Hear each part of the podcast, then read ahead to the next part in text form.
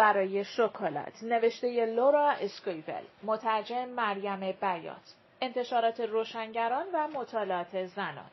گوینده دینا کاویانی. فصل ششم جوان طرز درست کردن کبریت. مواد لازم. یک اونس پودر نیترات پتاسیم یک دوم اونس شنگرف گل اخرا سرنج. PHBO4 اکسید سر یک دوم پودر سمق عربی یک سطح یا پیمان فسفر زعفران تخته سلایی. طرز تهیه. سمق عربی باید در مقدار کافی آب داغ حل شود تا چسبی با غلظت مناسب به دست آید. وقتی چسب آماده شد فسفر به آن افزوده و حل می شود. همین کار با نیترات پتاسیم تکرار می شود و در آخر گل اخرا تا مخلوط رنگ بگیرد. همینطور که دکتر بران این مخلوط را کامل می کرد تیتا در سکوت او را می پایید. پشت به پنجره آزمایشگاه کوچک دکتر در عقب حیات خلوت پشت خانه نشسته بود. نور آفتاب که از پنجره عبور می کرد به شانه هایش میتابید و گرمای بیرمقی را در تنش میدواند هرچند چنان بیرمق بود که بود و نبودش فرقی نمی‌کرد با آنکه خودش را لابلای روتختی سنگین دست باف پوشانده بود اما سرمایی مزمن در جانش ریشه دوانده بود و نمیگذاشت گرما را حس کند هنوز یکی از بزرگترین دلمشغولی هایش شب هنگام کار روی روتختی بود و کلاف های نخ را جان برایش می‌خرید. این مکان برای هر دو نفرشان دوست داشتنی ترین جای خانه بود. تیتا این محل را در همان هفته اول اقامتش نزد دکتر بران کشف کرد.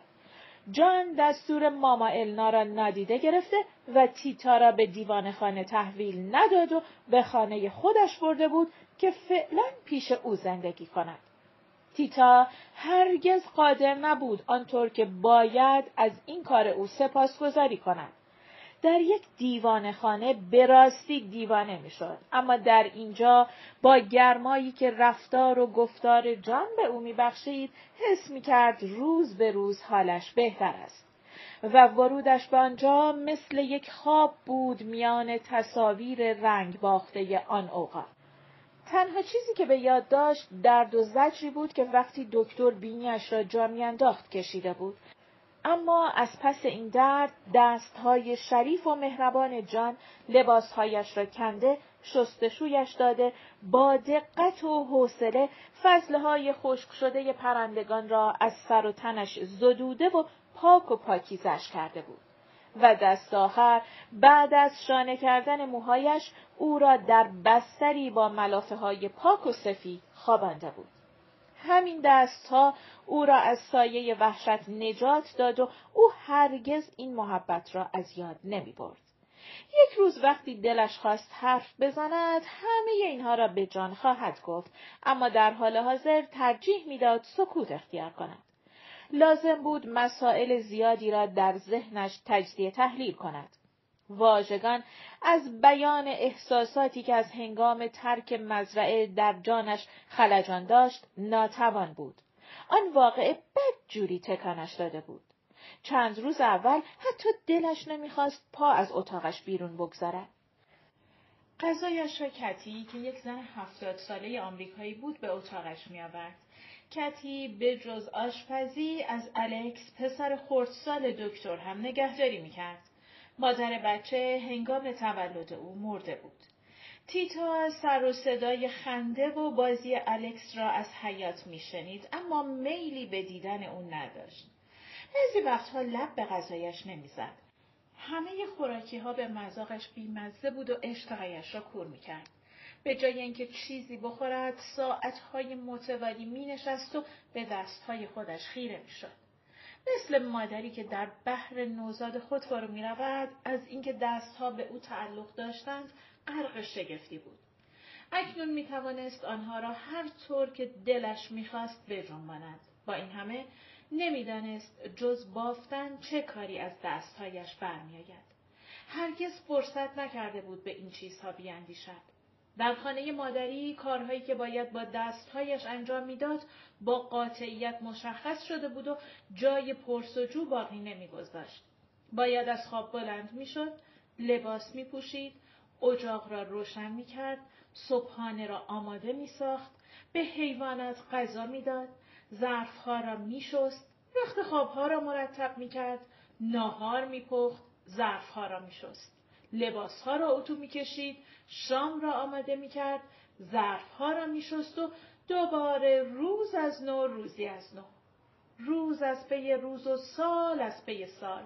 بی لحظه درنگ و یا بی آنکه هرگز از خود سوال کند آیا این همان چیزی بود که می‌خواست؟ حالا با نگاه کردن به دستهایی که دیگر به فرمان مادر نبود نمی‌دانست با آنها چه کند. هرگز درباره خودش تصمیم نگرفته بود اکنون این دستها می توانستند هر کاری بکنند یا هر چیزی بشوند. می توانستند به پرندهی تبدیل شوند و در آسمان به پرواز درآیند. دلش می‌خواست او را به دور دست ببرند. آنقدر دور که در خیال نگنجد. به سوی پنجره رو به حیات رفت و دستها را رو به بینهایت آسمان گشود. می‌خواست از خیشتن خیش بگریزد. دلش نمی‌خواست به چه باید بکنم بیاندیشد. دلش نمی‌خواست دوباره حرف زدن را شروع کند. دلش نمی‌خواست واژگان رنج او را بازگویند. با تمامی وجود آرزو کرد که از دستهایش دوباره هستی را آغاز کند. لختی همانجا ایستاد و به عمق آبی نیلگون که دستهای بی حرکت را احاطه کرده بود نگریست.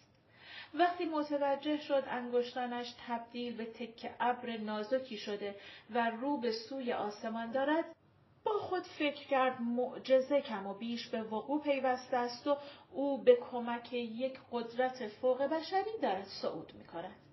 اما هیچ اتفاقی نیفتاد. سرخورده تن به این واقعیت سپرد که دودی که رو به آسمان دارد از دستهای او نیست. دود از اتاق کوچکی در کنج حیات برمیخواست. از دودکش چنان رایحه آشنا و دلپذیری فضا را آغشته بود که پنجره را گشود تا آن را بهتر به درون سینه فرو کشد. با چشمان بسته خودش را دید که در کنار ناچا توی آشپزخانه است و تورتیلای ذرت درست می کند. قابلمه را دید که در آن خوشمزه ترین راگوی عالم پخته می شود و در کنار آن لوبیاها به تک قل افتادند. بدون یک لحظه تردید تصمیم گرفت برود ببیند چه کسی دارد آشپزی می کند. حتما کتی نبود. کسی که توانسته چنین عطر و بویی به راه اندازد بیشک معنای آشپزی را می‌دانست تیتا بی آنکه او را دیده باشد حس می کرد که می شناسدش. حالا هر کی می خواهد باشد. عرض حیات را پیمود و در اتاق را گشود. در آنجا زنی دید خوش صورت حدود هشتاد سال. چقدر شبیه ناچا بود. یک کیسه بافته کلوف دور سرش بسته بود و داشت با پیشبندش عرق پیشانی را خشک می‌کرد. ترکیب استخوانبندی چهرش نشان می‌داد سرخ پوست خالص است. سرگرم دم کردن چای در یک خوری سفالین بود. سرش را بلند کرد و با مهربانی خندید. با اشاره از تیتا دعوت کرد کنارش بنشیند. تیتا نشست. زن بلافاصله فنجانی چای معطر و دلپذیر به او تعارف کرد. تیتا ذره ذره چای را نوشید و از بوی عطر آشنا و جادوییش سرمست شد. چه گرما و طعم خوشایندی داشت. کمی نزد او ماند. زن نیز زبان به سخن نگشود اما به حرف زدن نیازی نبود از همان ابتدا بینشان رابطه ای فراتر از کلمات ایجاد شده بود از آن پس تیتا هر روز به ملاقات او می شتافت. اما به تدریج دکتر براون به جای زن ظاهر می شد. اولین بار که این اتفاق افتاد شگفت زده شد. انتظار دیدن او را نداشت و همچنین تغییراتی که در چیدن اسباب و اساسیه اتاق داده شده بود. اکنون اتاق پر بود از لوازم آزمایشگاهی با لوله های آزمایش، لام های مخصوص، چراغ، حرارت سنج و چیزهایی از این قبیل. دیگر اجاق کوچک خانگی در وسط اتاق قرار نداشت بلکه به کنجی تبعید شده بود احساسش می‌گفت جابجایی اسبابها کار درستی نبوده است اما یک کلمه هم بر زبانش جاری نشد ابراز عقیده در این مورد و پرسش های دیگر درباره پیشینه زن را گذاشت برای بعد. وانگهی باید اذعان می کرد که از همنشینی با جان خیلی لذت می برد. در این میان فقط یک چیز فرق می کرد. جان در حین کار با او حرف می زد اما به جای پخت و پز نظریه های علمی را آزمایش می کرد. دلبستگی به آزمایش کردن را از مادر بزرگش به ارث برده بود. یک سرخ پوست کیکاپو که پدر بزرگ جان او را به اسارت گرفته و به اینجا آورده بود تا دور از خانمان و قبیلش با او زندگی کند. با اینکه پدر بزرگ او را به همسری خود درآورد، زن از طرف خانواده بران که از آن یانکی های مغرور و متعصب بودند به عنوان همسر رسمی پدر بزرگ پذیرفته نشد. به همین خاطر براون بزرگ این اتاق را در حیات پشتی خانه برای او ساخت. در اینجا زن می توانست در تنهایی بیشتر اوقات روز را به کار مورد علاقش که مطالعه درباره خواست گیاهداروها بود بپردازد. در این حال اتاق معمنی بود که او را از آزار و اذیت‌های خانوادگی حفظ می‌کرد. اولین کاری که برای تحقیر او کردند اینکه برایش لقبی بسازند. کیکاپو هرگز به خاطرشان هم خطور نکرد که این کار دل او را می شکند و یا درستش این است که او را با نام واقعیش صدا کند. برای خانواده بران کلمه کیکاپو نماد تمامی چیزهای غیرقابل پذیرش جهان بود.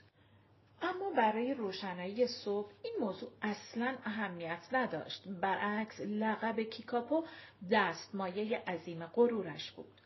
این نکته نمونه کوچک از تفاوت بزرگ میان عقاید و افکار نمایندگان این دو فرهنگ کاملا متباین به شمار می‌رفت. یک خلیج فاصله شکافی را سبب می‌شد که خانواده بران نخواهند رقبتی به آموختن آداب و سنن روشنایی صبح نشان دهند. سالها طول کشید تا آنها کشف گوشه هایی از فرهنگ کیکاپو را آغاز کردند. آن هم بعد از اینکه پدر پدر بزرگ جان پیتر به بیماری ریوی وخیمی مبتلا شد. صورتش از حملات پی در پی سرفه همیشه کبود بود. هوا به اندازه کافی به ریههایش نمی رسید. همسرش ماری که دختر یک پزشک بود از امور پزشکی چیزکی سرش می شد و می‌دانست در چنین مواردی بدن شخص بیمار بیش از حد لازم گلوبول قرمز می سازد و برای جلوگیری از این عدم توازن و مقابله با اضافه تولید های قرمز که ممکن است موجب بافت مردگی در یک قسمت از بدن و توقف گردش خون و یا خون لختگی شود و کار بیمار را بسازد توصیه می شود از بیمار خون بگیرد. مادر مادر بزرگ جان رفت که ترتیب زالو انداختن شوهرش را بدهد. همینطور که اوزار راستوریس کرد کاملا از خود متشکر بود که از جدیدترین پدیده های علمی روز مطلع است و با بکارگیری روش های نوین و درست از سلامتی خانواده محافظت می کند. نه مثل آن کیکاپو و علفهایش. زالوها را در لیوانی که یک بند انگشت آب در آن است قرار می دهند و می‌گذارند یک ساعت بماند. آن قسمت از بدن را که باید زالو انداخته شود با آب قند ولرم میشویند.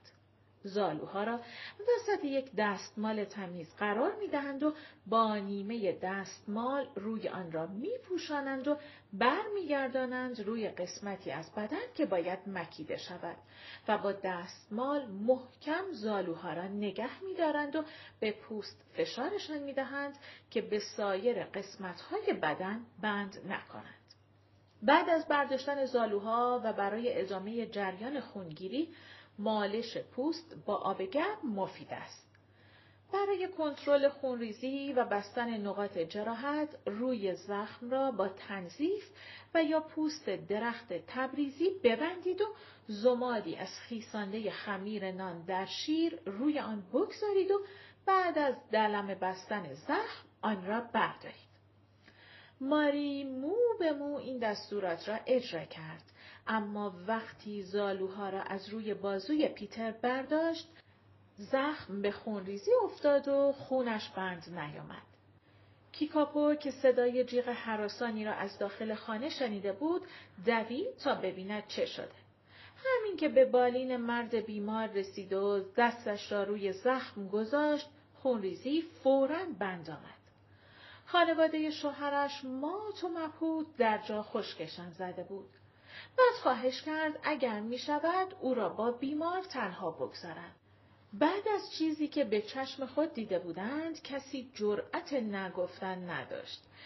کیکاپو تمام بعد از ظهر و عصر را بر بالین پدر شوهرش گذراند و در حالی که میان بخورات و دود و دم سندروس و مایاتی که در آتش میریخت احاطه شده بود آوازهایی می‌خواند که کسی تا آن موقع نشنیده بود و مرهم گیاهان شفابخش را بر جراحات بیمار میگذاشت هوا تاریک شده بود که در اتاق را گشود و در حالی که ابری از بخورات اطرافش را گرفته بود بیرون آمد.